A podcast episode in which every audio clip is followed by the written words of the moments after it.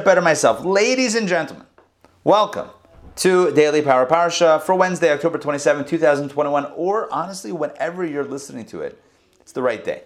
Okay, so we are in middle of the Torah portion of Chayei Sarah, which talks about the aftermath, what happens after the passing of Sarah. Now, why is it called Chayei Sarah, the life of Sarah? I spoke about that a few days ago, and we're going to elaborate on that tonight at our Wednesday night Torah studies class. Tonight's class will, will be focused on the life and legacy of our matriarch Sarah, Sarah, Sarah, and we'll be exploring that in depth. So don't miss this tonight at 7:30.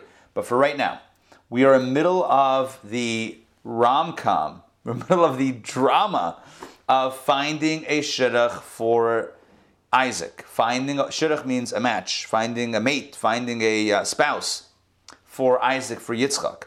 Avram and Sarah, at, at an older age, finally have this boy and he's Yitzchak, Isaac. He grows up, and it's time to get married. His father says, We need to find him a wife from the old country, from my family back home, back in the, uh, the Aram Naharaim. Although we live here in Canaan, the local girls are not for him. He can't go there. We need to send Eliezer. Eliezer is his trusted servant. He is dispatched on this mission. And as we said in the last few days, he makes a deal with God. He prays to God. He says, God, Please help me, if not for my sake, then for the sake of Abraham, my master. Hi, Ray. Good to see you. Welcome. And he says, Look, I'm going to go to the well, and the girl that, and I'll ask a girl for some, who's carrying a pitcher for some water. And if she says, Here's some water, and also for your camels, I'll know that she is the one. And he doesn't even finish saying that when a girl approaches with a flask, fills it up with water. He asks her, he can't believe this. He asks her, Could I have some water? She says, Sure. Oh, and your camels too. And she goes back and forth and fills up the water, fills up the trough with the water, and the camels are drinking. And he is shocked and astonished. His mouth is agape. He's, I cannot believe this is happening exactly as I asked. And then he asks, he pops the question, Who's your family? And you have a place for me to stay? And she says, My family is, she says, the whole family tree from the, from, from the family of Avram. It's from the right family. So the lineage is there. And a place to stay? Yes, we have place for you and your animals by us. The man is Eliezer, the servant is overjoyed. Let's pick it up. Pick up the narrative. Hopefully that was a quick recap. And Torah reading for Chayei Sarah, reading number four. Here we go. And Eliezer said, he, remember, he's never referred to by name in this entire section, even though we know who he was um, indicating how selfless, how how transparent he was in this process. It was never about him, Eliezer. Look at Eliezer. It's he's on a mission, and that's his entire identity is the facilitator of a mission for Abraham and Isaac. And he said to um, to Rebecca, "Blessed is the Lord, the God of my master Abraham." Who has not forsaken his loving kindness and his truth from my master. As for me, the Lord led me on the road to the house of my master's kinsman. He basically offers a prayer of thanksgiving. To Hashem, he says, Baruch Hashem. Look at that line. Baruch Hashem. You know, you ask somebody, how you doing? Baruch Hashem. Means thank God, right? Baruch Hashem. Thank God. So he's the first one that says Baruch Hashem. First one says Baruch Hashem. Thank God. Blessed is the Lord. Thank God. Blessed is the Lord. Right? Who has not forsaken his kindness from my master. And for me, and as for me, he led me he led me on the road straight to find the girl that was from the house of my master's kinsman, Mishpacha. We found the right family. Okay. Meanwhile, and the maiden ran. So Rebecca, remember her name is Rebecca, Rivka. Rebecca ran home. And she told her mother's house what had happened. She told her mother's house what had happened. Okay? Rashi explains it was customary for women to have a house in which to stay to do their work, and a daughter confide, confides only in her mother. Look at that. Now we know. Daughters should confide in, in moms. So here's my feeling on this. We'll, we'll make an exception with our Rivka, with our Rebecca, aka Riva. Our, our daughter's name is, uh, is Rivka. We call her Riva, but her name is Rivka, Rebecca. So she'll we'll let her confide also in her dad, says her dad. Her dad says we'll also have that that will also be open. That door will always be open. And just FYI, we don't have separate homes. We have just one house for uh, for for the all of us. But anyway, um, but it's interesting because back in the day they would have. A, it says Rashi says according from the Medrash Genesis Bereshis Rabbah right here. That's the source that women would have their own house to do maybe a little hut, a tent, whatever it was to do their own stuff, um, whatever that was. And so she runs home to her mother. Says, "You'll never believe who I met at the well today." okay, a stranger with a, with a lot of camels who were very thirsty. Now let's continue. Now Rebecca had a brother whose name was Lavan or Laban. I'm going to call him Lavan because that's how I know him. Lavan. So Lavan was her brother. And Lavan, Laban, ran to the man outside to the fountain. So he hears that there's a visitor. And by the way, he sees that uh, as the Torah says, the next verse. Okay, so he runs outside to the man. Now, why did he run outside to the man? What does he care if there's some dude looking for a place to stay? Why is he so excited? Because look at verse 30. And it came to pass, when he saw the nose ring and the bracelets on his sister's hands, he saw the gold. Are you with me on this? He saw the bling. So that's love, who Mark was talking about yesterday. Yeah, Rebecca. That's exactly what I'm what I believe. Yes, Rebecca was in it to, was in it for the right reason. It's a Lavan who's like eyes flash with dollar signs and gold. Like, oh my gosh, bling. Look at my sister. She just got all hooked up. I'm in. So he, when he sees the nose ring and the bracelets on his sister's hands, by the way, Joy, I agree with you. Don't worry. So, and when he heard the words of his sister Rebecca saying, So did the man speak to me. In other words, such and such is what he said. So when he saw the jewelry and heard the narrative, heard the story, that he came to the man he again he ran. This is verse 30 is explaining what happens in verse 29. Right? He ran to the man. So when he heard why did he do that? When he saw the jewelry and heard the story that he came to the man, and behold, he was standing over the camels at the fountain. He was still there at the fountain. He was still there by the well. And he said, so Lavan says to him, Come, you who are blessed of the Lord. Clearly you're blessed. You got a lot of money. You got a lot of jewelry. So come, you who are blessed by the Lord. Why should you stand outside when I've cleared the house? Now, maybe the, the fountain, maybe there's a fountain outside the house, maybe it wasn't the well. I'm not sure. Maybe there's a Rashi. Let's, let's see if we can get some clarification where this fountain was. Did he not go with her, or did he go with her, but there were fountains outside? If there were fountains outside, then why was she going to the well to draw water? I'm assuming the fountains means the original well. I just hope you understand what I'm, I'm thought processing in my head right now. Anyway, let's continue. So he says, hey, why are you standing outside? Why are you here when we've cleared the house? We've, we've uh, made space for you and we've cleared a place for the camels. I would assume here's what happens. Okay, you ready? I'm just going to fill in the gaps. I'm going to make up the story here. You guys ready? Done. Eliezer meets Rivka, Rebecca. They have the schmooze. He's blown away how this is working. He gives her the jewelry. Do you have a place to stay? For me and the camels? Yes, she runs home to get everything ready. And the plan is when it's ready, they'll get him and he'll come there. In other words, why he's going to show up, not show up at the door. Hey, I'm here to stay. It's like no one's ready. So he hangs out by the water fountain. And when it's time for him to head over to the house, they'll call him. So who, who's the one that's the fetcher? Who's the fetcher? If there's such a word. It's Lavan, it's the brother, Rebecca's brother. He's running back to say, hey, you can come over now. All right, and he is also checking out the wealth. Let's continue inside. So the man came, that means Eliezer, to the house and unmuzzled the camels. Why were the camels camels muzzled? Remember, these were Abraham's camels. We already have had a discussion with Lot. Remember the shepherds of Abraham and the shepherds of Lot had a whole kerfuffle? and it was about whether the animals should be grazing on other people's property.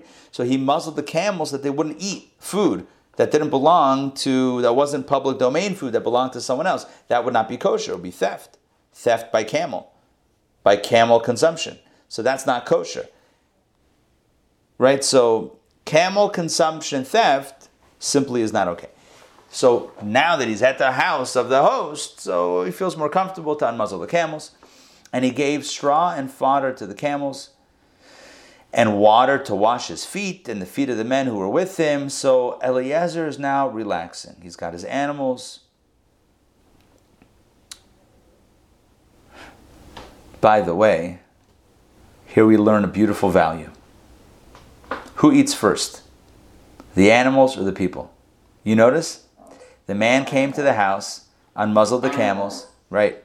He gave straw and fodder to the camels and water to wash up. And then the next verse, food was set before him to eat. You see that? So who did they feed first? The animals. This is canonized in Jewish law, where it says in the Code of Jewish law that if you have animals, you have to make sure that you take care of your animals before yourself. So, make sure we're feeding all of our animals. Okay? Bo, do you hear me? Is Bo. all right, we are advocating for animals. Here we go. So they came, they unmuzzled the camels, uh, they gave food, and then they washed up. They washed their feet and the feet of the men. So Eliezer's feet and the other. It was a thing, by the way. I don't know what they wore back in the day. Did they wear shoes, sandals? Either way, they didn't have like foot gear that we have now with socks and, and leather and their feet got dirty. So one of the things they would do is wash their feet. So they're washing their feet. Verse 33, and food was set before him to eat. They put down, they, they start, started serving Eliezer food. But he said, listen, look what he says. I will not eat until I have spoken my words. I'm not going to eat until I deliver my message. Let me explain. Eliezer was on a mission. And I said this yesterday, and I said this again today. When you're on a mission, you, you, don't, you don't exist. The only thing that exists is the mission. On the highest level of being an emissary, the highest level of shlichut is where you don't exist. The only thing that exists is the mission. You are but a, a transparent facilitator. You're just moving along with the mission. So they give Eliezer food. Eliezer says, I'm not thinking about myself, my hunger, my needs before I, f- I finish this mission, this mission. I need to lock down the mission, fulfill the mission, and then I can think about myself. Until then, it's not about me, it's about the mission. What was the mission? Get a girl, or get the girl, get the one. He still didn't get the one. He met someone who he thinks might be a good candidate, might be the, the candidate, but he still hasn't spoken to the family. He's not going to kidnap her, right? God forbid. He has to speak get consent, schmooze it, schmooze them up. I mean, that's, that's so. He's the mission is not over yet. So no food, no eating until then. And he said, Lavan said back to him, "Speak." Why? Why did Lavan? Why was Lavan in charge? So Rashi, Rashi explains. Uh, not here. One second. Where does Rashi explain?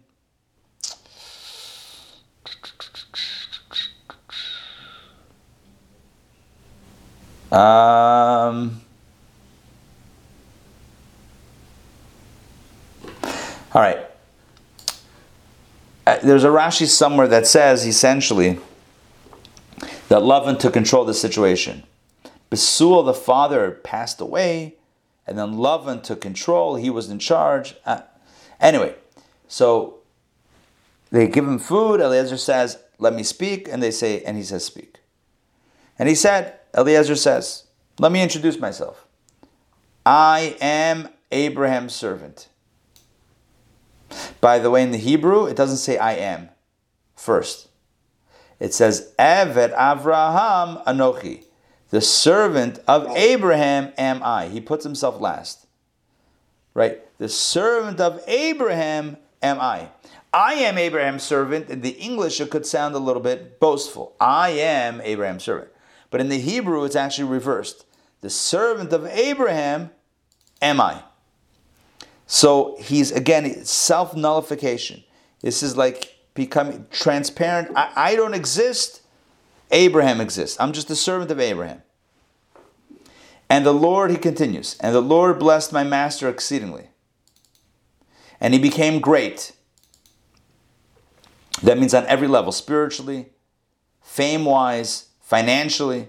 And he gave him, God gave Abraham, my master, sheep and cattle, silver and gold, manservants and maidservants, camels and donkeys, ten of which I have outside, right, or in, in the stables. So he says, Abraham is exceedingly wealthy. And Sarah, my master's wife, bore a son to my master after she had become old. And he, Abraham, gave him, Isaac, all that he possesses. And he pulled out the document that says everything is given to Isaac as a dowry. And my master adjured me, my master made me promise, saying, You shall not take a wife for my son from the daughters of the Canaanites in whose land I dwell. No girls from the Canaanites. They're all they're too steeped in idolatry. Instead, you must go to my father's house and to my family and take a wife for my son. Eliezer is recounting the dialogue between Abraham and him. Abraham, my master, called me in and he said, We got to find the wife. Not from here, though. Go home, go back home where I came, where I, where I come from, find a wife. And then I said to my master, you see what's going on here? He's literally, Eliezer is literally recounting the dialogue that happened, that we read about, that happened between him and Abraham, how this mission got started. And I said to my master, perhaps the woman will not follow me. Maybe she won't want to, maybe she won't want to come back. And he said to me, that the Lord before whom I walked will send his angel with you. In other words, I, I voiced my concern about how this is going to work to Abraham. And what did Abraham tell me? Trust in God, trust in Hashem. Hashem will send his angel with you and make your way prosper. In other words, you have nothing to be afraid of, nothing to fear. Only have faith and confidence, and you shall take a wife for my son, for my family, and for my father's house. He's dropping clues dropping clues. He's telling the family of Rebecca, telling this girl's family that, look, I, was as skeptical as you guys. I, what are the odds that I'm going to meet the right one? Like, how's that going to work? But Abraham told me, and you know Abraham, he's your cousin or whatever it is, right? Abraham, your relative, he said, God is with me and will provide signs and angels and, and, and make it happen. No, it's happening. You will then be Eliezer recounts that Abraham told him, You will then be absolved from my oath when you come to my family, and if they do not give her to you, you will be absolved from my oath. In other words, if you try but don't succeed, but you gave it the good old college try, then nothing, no, uh, no hard feelings. So Eliezer continues. So that was the that's how we got started with this. So I came today to the fountain. Our sages tell us he left that day and arrived that day. He had kfitzat haderach, which means a shortening of the road. It's like a miracle where travel takes much, much, much quicker. I came today to the fountain, miraculously, and I said, I offer my prayer, O Lord God of my master Abraham, if you desire to prosper my way upon which I am going. God, please make me successful.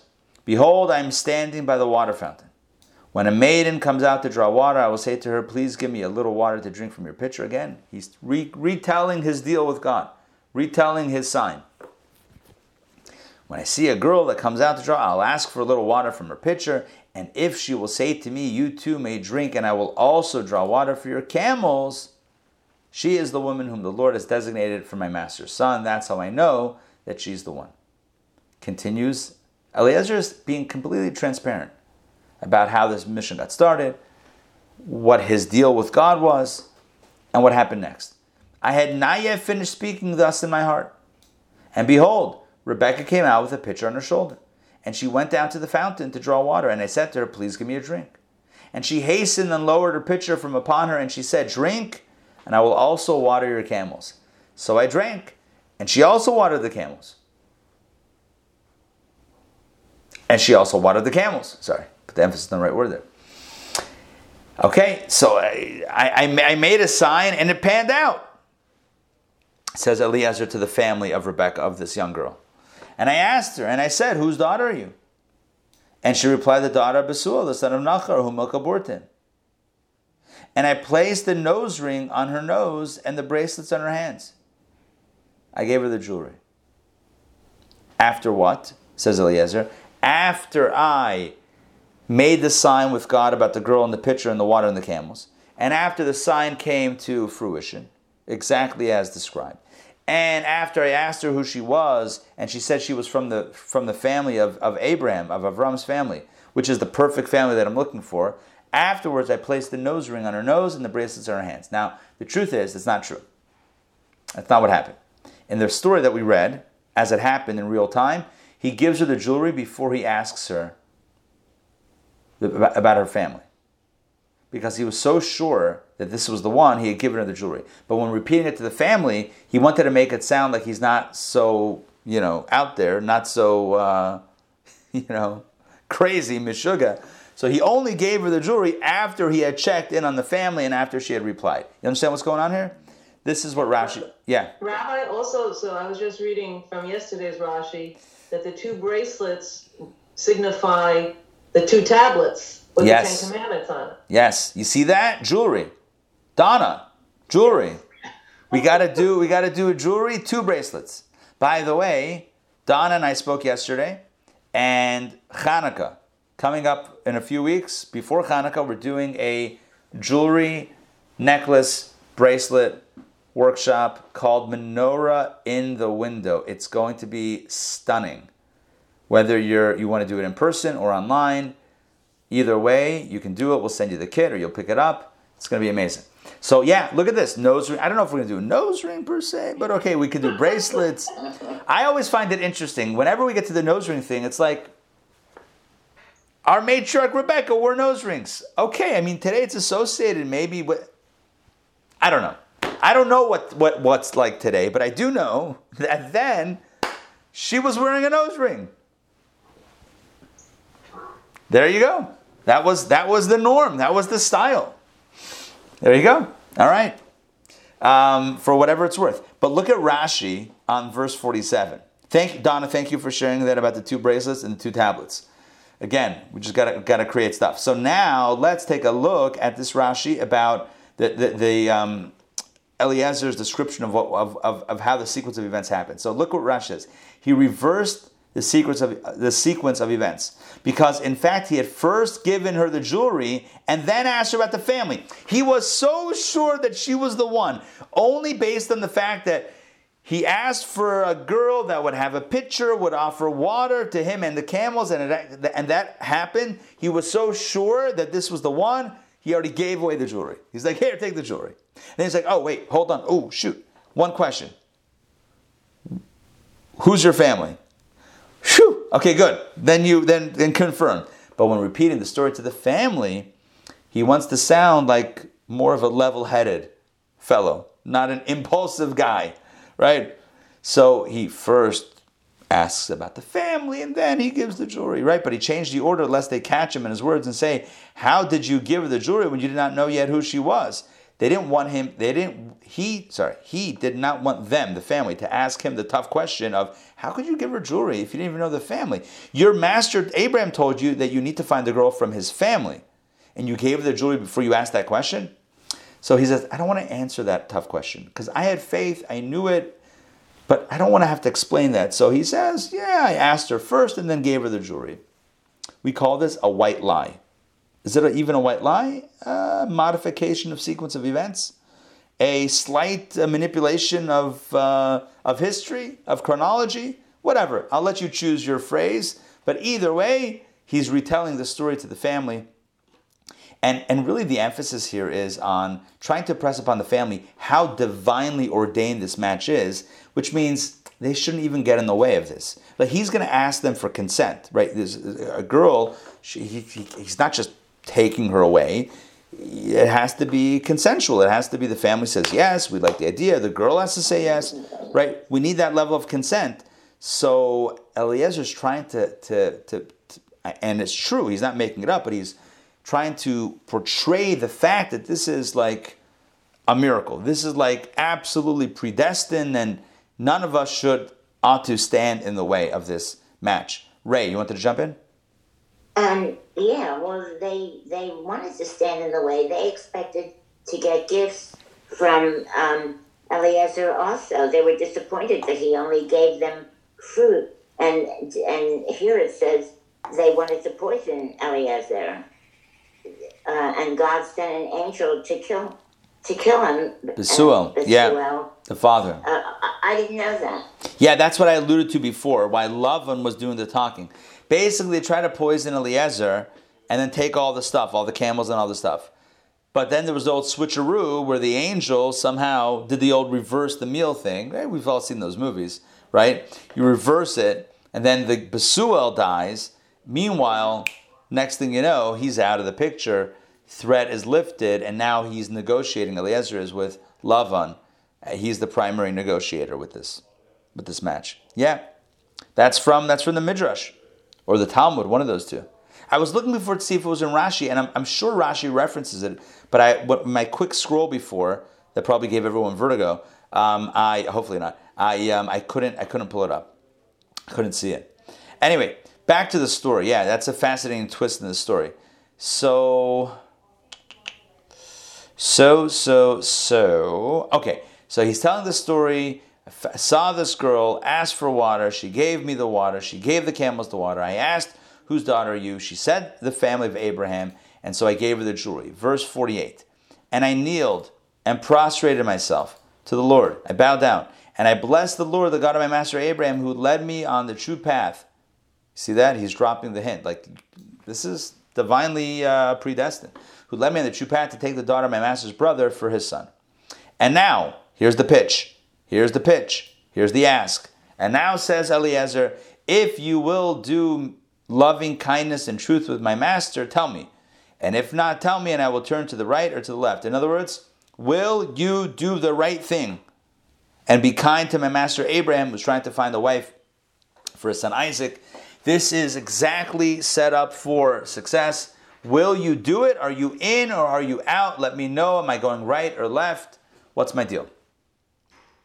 And Laba and oh no, I'm sorry, Basul is still here.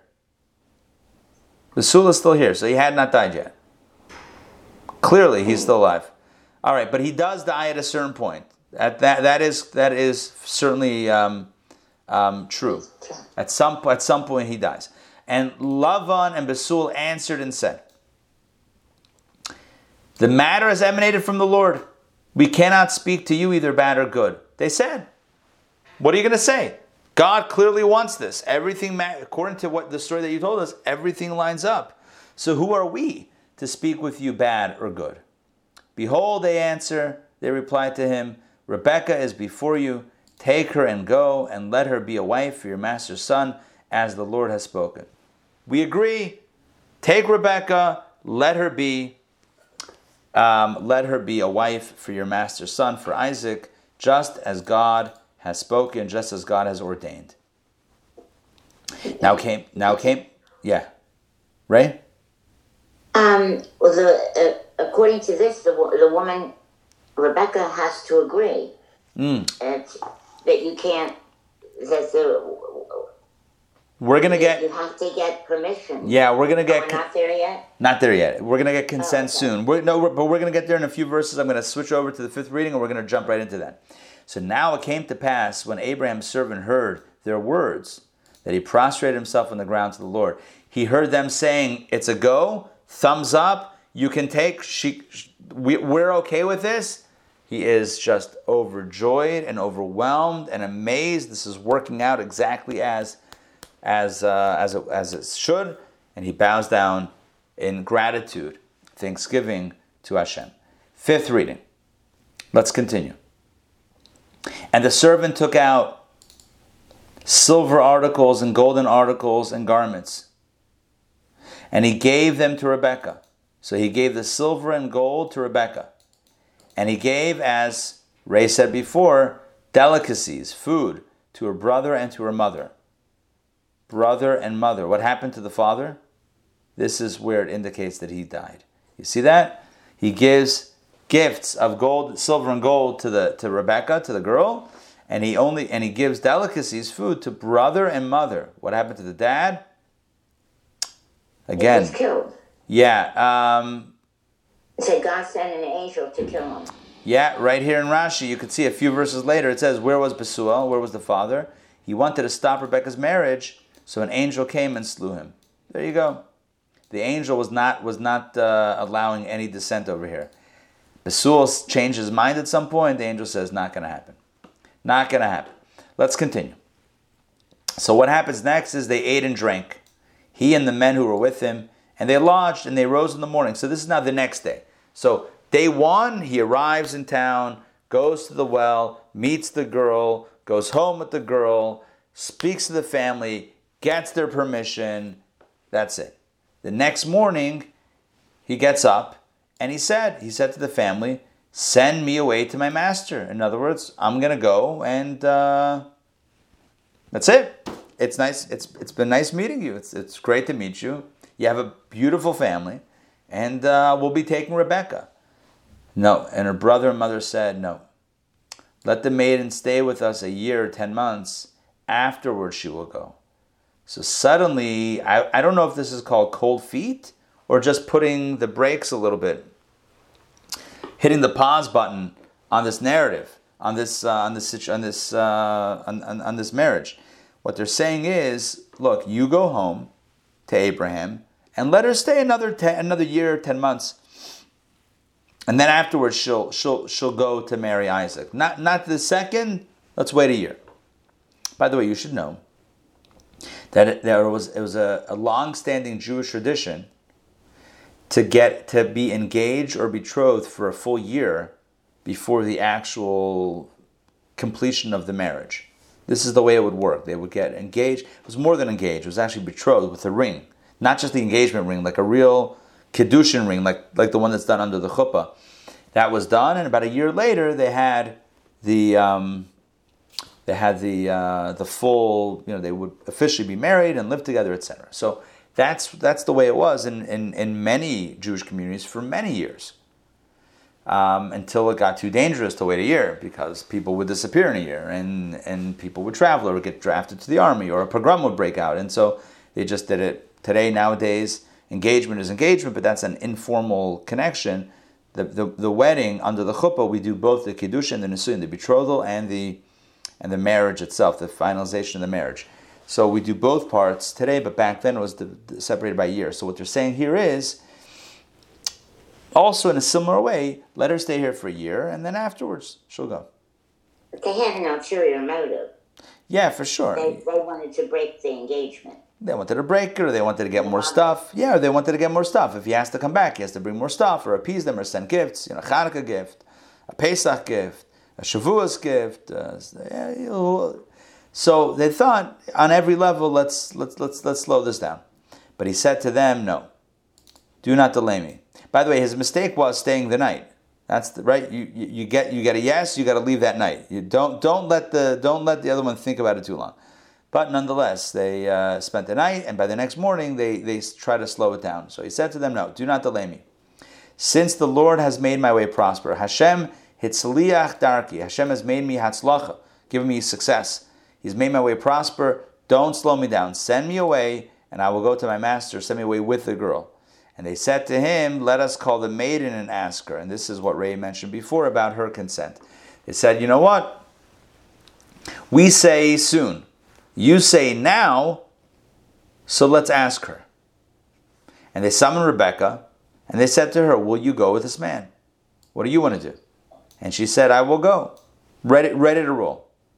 So they sent away Rebecca, their sister, and her nurse, and Abraham's servant and his men. So Rebecca went with her nurse, and Abraham's servant Eliezer went with the people that were with him. And they blessed Rebecca and said to her, So the family, mother and brother blessed Rebekah before she left home, and, she, and they said to her, Our sister, may you become thousands of myriads, and may your seed inherit the, the cities of their enemies. May your seed inherit the cities of their enemies.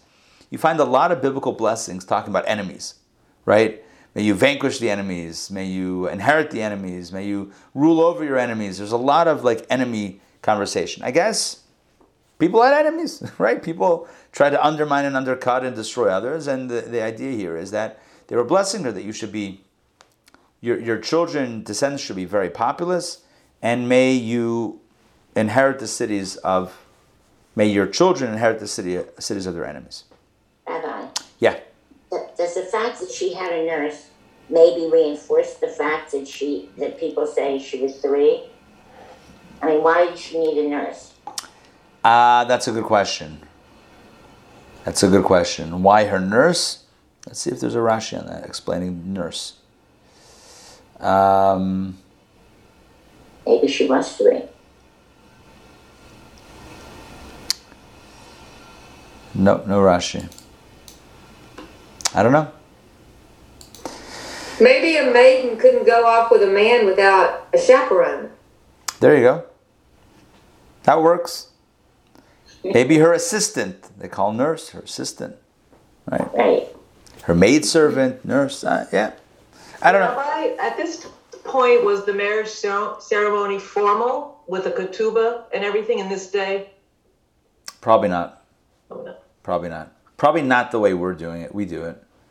Um, there, I mean, it seems like there was some sort of, I mean, not yet, when they would, soon when they're going to meet, uh, Isaac and Rebecca, there was some sort of, some sort of protocol, but not necessarily what we would think of as a Jewish wedding, you know, with the ceremonies that we have, yeah. I don't believe so. Um, maybe there was a chuppah. Maybe they had some sort of canopy type thing, and hard to know. It's probably discussed somewhere. Just have to find that information. All right. So they give her a blessing, and that's it. And Rebecca and her maidens arose and rode on the camels. Thank God they had a bunch of camels. And they followed the man. And the servant took Rebecca and left. That's it. So she says goodbye to her family, and now she's off with this guy, Eliezer, to meet her future husband. She's agreed to, to marry him without seeing him. I guess maybe it's a pending agreement, right? It's like, yes, but let me see him first. And so they're on the way. Now Isaac was on his way, coming from Be'er Lachai Ro'i, and he dwelt in the land of the south. Isaac was he was roaming, traveling, wandering, whatever. And Isaac went forth to pray in the field toward evening, because Isaac inaugurated and created the afternoon prayer. I told you before that Abraham initiated the, the morning prayer. Isaac went forth to pray in the field towards evening, not yet evening, but late afternoon toward evening. And that's the mincha prayer, the afternoon, that's the mincha prayer. And while he's praying, he lifted his eyes and saw, and behold, camels were approaching. He sees, can you imagine? Kind of like the sand and like the open expanse, and he's praying out there, meditating and praying to God. And he sees in the distance camels approaching. It's a beaut. It's just I don't know. It just feels beautiful. And Rebecca lifted her eyes because she's on the camels. So that's that's Isaac sees the camels. What about Rebecca? It's like the camera pans to Rebecca, right? Here's the rom com. Rebecca lifts her eyes and saw Isaac, and she let herself down from the camel. She dismounts from the camel, and she said to the servant, "Who is that man walking in the field towards us?" Who is that handsome, dashing man walking in the field towards us? And the servant said, That's the guy. That's the guy I've been telling you about. That's the guy. That's he's my master. Now, wasn't his ma- his master was Abraham, but it's my master's son. But anyway, he he's the guy. He's the and she took the veil and covered herself. So, Donna, you asked about wedding traditions. This is the first mention of a veil for a wedding. She took the veil and covered herself. And the servant told Isaac all the things that he had done. He told him the whole story. I mean, I, I would say on some level, thankfully, we don't need to, we don't have it again because that would be the third time that we're hearing the story, right? About what happened. The first time is when it happens. The second time is when Eliezer repeats it to the family. The Torah here tells us, okay, he told Isaac the whole story. And Isaac, this is the extent that we know of the wedding, at least in the written Torah.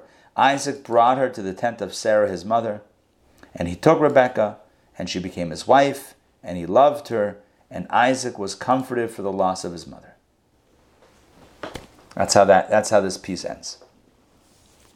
He brings her to the tent of his mother, we said before that the moms or wives would have different houses, different lodging, or where they do work. It sounds like there's also a tent that his mother had.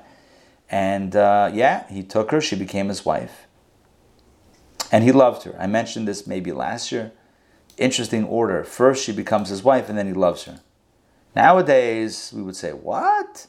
First marriage, then love? Are you kidding me? You got to love first. Why would you marry if you don't love her? Okay, listen, listen. A Little biblical marriage advice. There's two types of love. There's two types of love. There's love. There's the initial love, which is not really based on a lot of depth necessarily. Yeah, love at first sight. Really? I mean, is that love at first sight? Are we using maybe the word a little bit incorrectly? Is that love or something else? Is that desire, infatuation, lust? Is it, you know, whatever? You could use a lot of different words. Is that really love? The Torah defines love differently. Clearly, the Torah says that love is what comes after. It's what's born of commitment. It's what's born of share a life shared together. That's what love truly is. Love is the product of commitment and sharing and dedication and devotion and respect. Then you get the love. Love comes after, not before. What comes before? Attraction, compatibility, lots of things come before. But love, love is what happens after. I know it's a semantic thing, but I think there's also a lot of depth to that as well. It's a Jewish perspective on love and relationships. It's like, anyway, some, something to think about. There's a, we could elaborate on that a lot, but we've, we've, we do a lot of talking about relationships, so hopefully that will suffice. Okay. That's one of the songs in Fiddler on the Roof, right? Do you love me after 25 years? Yes. Yes. Thank you for referencing that. Yes. after 25 years. Right. Yeah, cooking and uh, all the stuff that I do for you. I, do I love you? Kidding me, right? what is that? What is all that if not love? Right?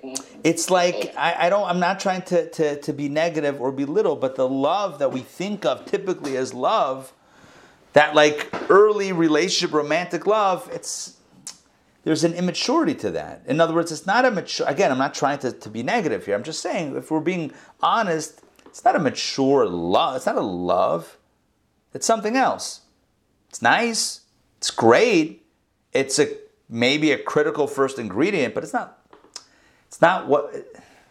It's not what the Torah calls love. Yeah, Joy.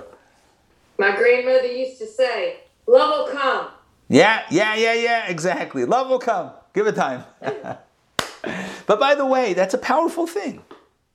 Because there's a story, Mrs. Sharfstein. Um, trying to remember how she's related to Rabbi Sharfstein from Georgia Tech. Anyway, uh, Mrs. Sharfstein, she had a very close with the Lubavitcher Rebbe, very close with the Rebbe. Her father died a, when she was very young, and the fa- the Rebbe was her father figure. She went to him for very personal questions, and like he really was was like a father figure to her. Really cared about her, um, like personally. And so she tells the story. You could probably find it, Sharp, Mrs. Sharfstein, Rebbe Love, if you put those words in. She tells a story. She's interviewed. Tells a story about how she was dating and she went to the Rebbe and she said, you know, I don't know, because like that was her father. It was like the Rebbe was her, was her actor. So she says, you know, I don't know, I don't, I don't love him. Rebbe says, are you like, do you read books? Yeah. Do you read like romance novels? Yeah. He's like, that's your problem. that's the problem. You're reading romance novels and you're thinking that's love. That's not love. That's romance novels. That's something else. Um, but that's the idea here. The idea is that we Society calls that love, but that's not what Torah calls love. Torah calls love what happens after. After you're committed, after you share life together, after you're you're dedicated, devoted, respectful to the other person. That's that, that's what love is. The end product of that. That's love. What's it before? I don't know, but that's not love. This is love. Okay, so she took the advice, and whoever she married, she married. Okay, back to the story of Mrs. Sharfstein. Not Rebecca. We know who she married. She married. Um, she married Isaac. Mrs. Sharfstein married Rabbi Sharfstein. That's the that's the end of that story.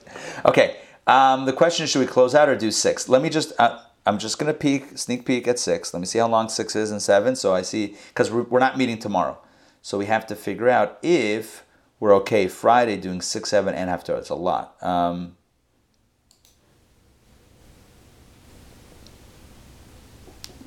Yeah, we're fine. Two very short readings.